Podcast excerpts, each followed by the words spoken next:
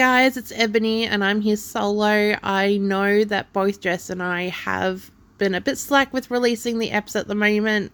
Uh, she's been sick, I've been sick, I've been going through shit mentally. But I am here to do something a little bit different. I promised a Critters 4 episode, I think maybe two or three weeks ago now. I did have one recorded. The tech just, I don't know what the hell happened with the audio, but it just went absolutely fucked. And I tried recording it or re recording about three or four times since, and I've struggled. I've struggled really bad. So, with that being said, so you guys have something to listen to, we're going to do, or in this case, I'm going to do a rapid fire review.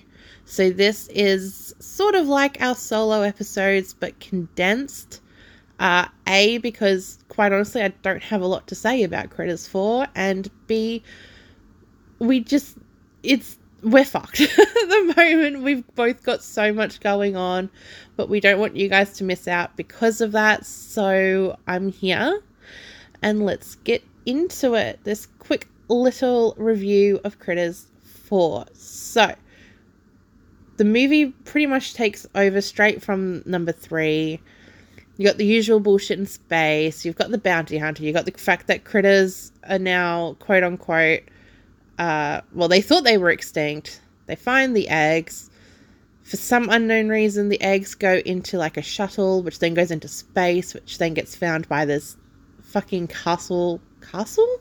Spaceship. I don't know why I said castle. It gets found by this spaceship like 20 some. No, 50 something years later I don't know. It's a fucking long time, okay? and as per usual, with the typical fucking horror films, they're like, here's a spaceship, spaceship finds foreign object, foreign object comes onto spaceship, and all hell breaks loose. The critters' eggs hatch, everything goes haywire, everyone's on, you know, freaking the fuck out. There's really weird death scenes. Some of them are okay, some of them are really fucking stupid. I think the first death scene in the whole film is by far the best um, when the critters are first released. But to be honest, this film, this film.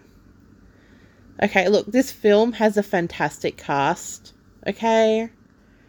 Fucking Angela Bassett, Brad Dourif, Terrence Mann, Anne Ramsay. Like, there's all these people that are in this film, and on paper, this film should be good. It should be at least entertaining. But I'm sorry to say, I hated this so much. I found it so boring.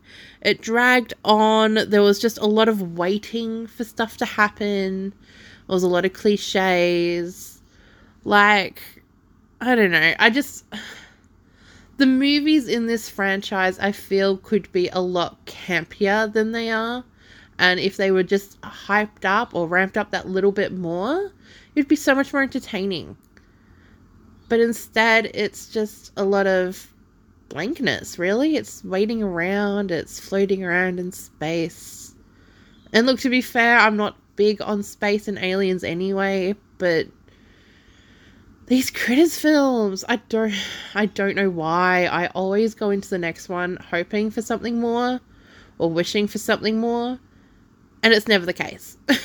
It's just like it's so let down every time. The first one's enjoyable if you like the first time watching it.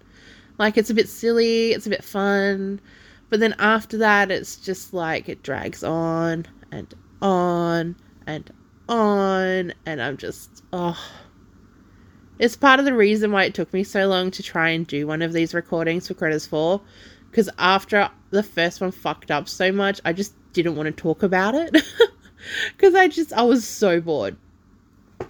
So, with that being said, the end of this rapid fire review, as I said, it's not detailed. It's just me spitting out what I think of this film to give you guys some sort of content, which will probably keep this going in the times where we don't have the time to sit and record for an hour um, a few minutes here and there of just, hey, we liked or didn't like this film. You get the gist. you get the gist of what this is. So, Critters 4, out of 10, two and a half.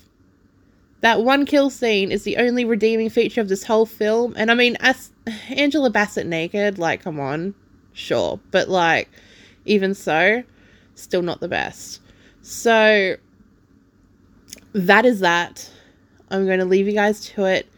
Two and a half out of ten. Critters 4 done and dusted. I'll see you guys soon. We do have Japanese June starting. I'm so excited. Japanese horror is oh one of my all-time favorite things on the planet. We have a uh, Takashi Miike bracket starting soon. If you're not aware, we just ended the John Carpenter bracket and oh, the thing won. I'm so happy. I really thought Halloween was going to bring it through, but the thing Yes. so, with that being said, I'm going to leave you guys to it. This is the end of this little rapid fire review, and we'll see you guys soon. Bye. Hey, it's Ebony here, and I'm here to let you know that if you've enjoyed this episode of the Gruesome Twosome Movie Reviews, you can find us on other platforms. That's right, we are on Spotify, Apple, Goodpods, and more. You can also follow us on social media at G-R-U-E-T-W-O